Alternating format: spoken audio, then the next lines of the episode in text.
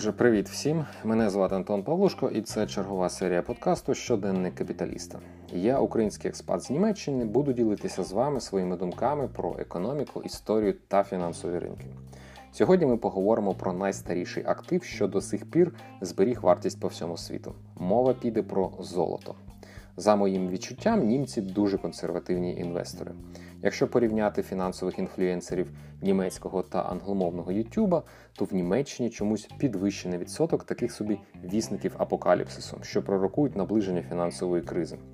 Купа сайтів та статей присвячені можливості підготуватися до такої кризи.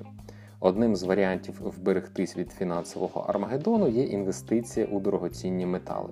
Отже, що робити? В кожному банку у вас є можливість купити звичайний банківський злиток, золота, срібла чи платини. Це можна зробити навіть в українських банках. Не знаю, як це робиться в реальності, але опис таких послуг можна знайти на їх сайтах. Якщо вам не хочеться носитися з кілограмовими злитками золота і ви хочете дещо прикрасити своє життя новим хобі, то ви можете почати купляти золоті монети. Це взагалі окремий цікавий світ монет з дорогоцінних металів центральні банки всього світу залюбки друкують та а, точніше чеканять обмежені партії монет, приурочених там до тої чи іншої події. Там існує цілий жвавий ринок монет. Наприклад, Нацбанк України також друкує свої монети, і вони торгуються по всьому світу. Тут ви скоріше купуєте не саме золото, а просто ліквідний лімітований актив з дорогоцінного металу. На дозвіллі просто гляньте, які бувають шедеври нумізматики зі срібла та золота. Це реально мистецтво. Якщо говорити про Німеччину, то тут є велика кількість блогерів, які рекламують такі інвестиції в золото. По-перше, як порятунок від інфляції.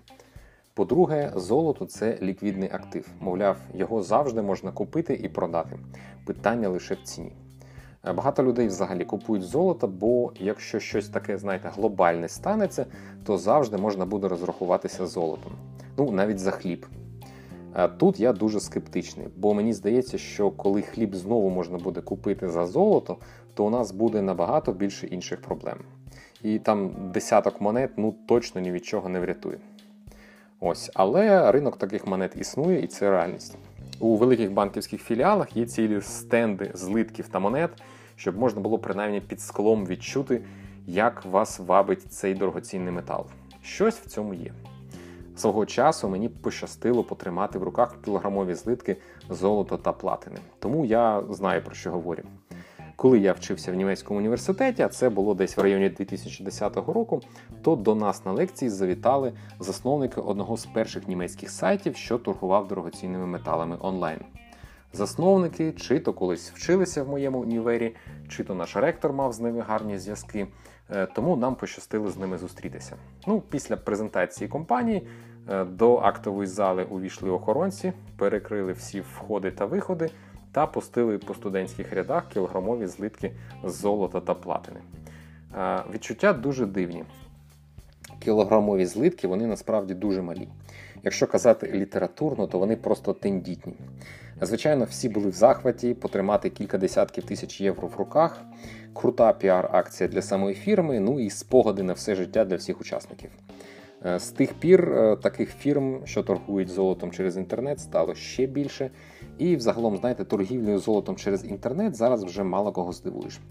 Але у фізичного золота є одна проблема: його треба десь зберігати. Тобто вам потрібен сейф, щоб все це зберігати. Можливо, навіть зброя на всяк випадок, щоб зберігати вже сейф. Е, ну або ви орендуєте банківську комірку для зберігання золота. Тобто фізичне золото це круто, е, але його якось треба ще й мати змогу зберігти. Але і тут німці знайшли вихід, замість того, щоб купляти фізично золото, ви можете купити облігацію на пред'явника. Ну, це такий собі фінансовий актив, що відповідає право володіння одного граму золота. За бажанням його можна обміняти на фізичне золото. Ну, така от хитра схема. Е, за організацію та зберігання свого такого активу відповідає компанія Deutsche Börse, німецька біржа, е, та синдикат з декількох німецьких банків. Все золото зберігається у сховищі дорогоцінних металів у Франкфурті. Ну, от якось так ця схема працює. Отже, такий актив отримав назву Xetra Gold е, на честь торгівельної площадки Xetra, на базі якої торгується таке золото. Ну і такі активи вони загалом називаються Exchange Traded Commodity, тобто ETC.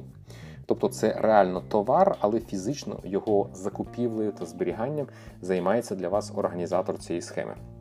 Ну і чим більше людей купують Ксетрах Gold, тим більше фізичного золота треба купляти та зберігати емітентам. Ксетра Gold існує з 2007 року, і з тих пір все більше інвесторів купують таке золото. На сьогодні у сховищах вони зберігають 233 тонни золота.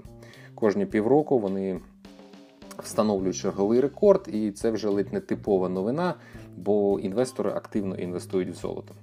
Для розуміння цього, е, тільки за цей рік кількість золота у сховищах Ксетра Gold зросла на 16 тонн. Тобто це десь плюс 7,4% за якихось 6 місяців. Німецькі приватні інвестори купили через цей актив стільки ж золота, скільки тримає у своїх сховищах весь Національний банк Польщі. Це при тому, що поляки в останні роки активно скуповують золото для свого центробанку. Для розуміння, Нацбанк України має у своїх сховищах золота приблизно на 1,5 мільярди доларів. Тобто це десь ну, 25 тонн. Це у 9 разів менше, ніж купили німецькі приватні інвестори через інструмент Xetra Gold. А ще уявіть, скільки німці проінвестували в дорогоцінні метали, в дорогоцінні монети, скільки зберігають фізично золота вдома, скільки в банківських сховищах, скільки в банківських сховищах за кордоном, ну скільки просто закупали десь на городі. Е, здавалось би, ну от в часи, коли люди літають в космос, а по дорогах вже практично їздять електромобілі, керовані роботом. Але все одно консервативні інвестори скуповують золото. І це в часи, коли найхайповішим активом є біткоін та інші електронні валюти. Ну, здавалось би, це просто нонсенс. Ну, насправді ні. Скільки б у вас не було акцій Тесла чи Фейсбука, але для диверсифікації свого портфелю треба також звертати увагу на дорогоцінні метали. Скільки б у вас не було біткоїнів, але старі класичні інвестиційні активи ніхто не відміняв. Якщо у вас немає золота, придивіться до нього. Якщо не хочете інвестувати напряму в золото, ну зверніть увагу на операторів золотих копалень. Диверсифікація, можливо, і не зробить вас ще багатшим, але точно врятує ваш портфель під час коливань на ринку. З вами був щоденник капіталіста. Тут говорять про гроші та як їх заробляти.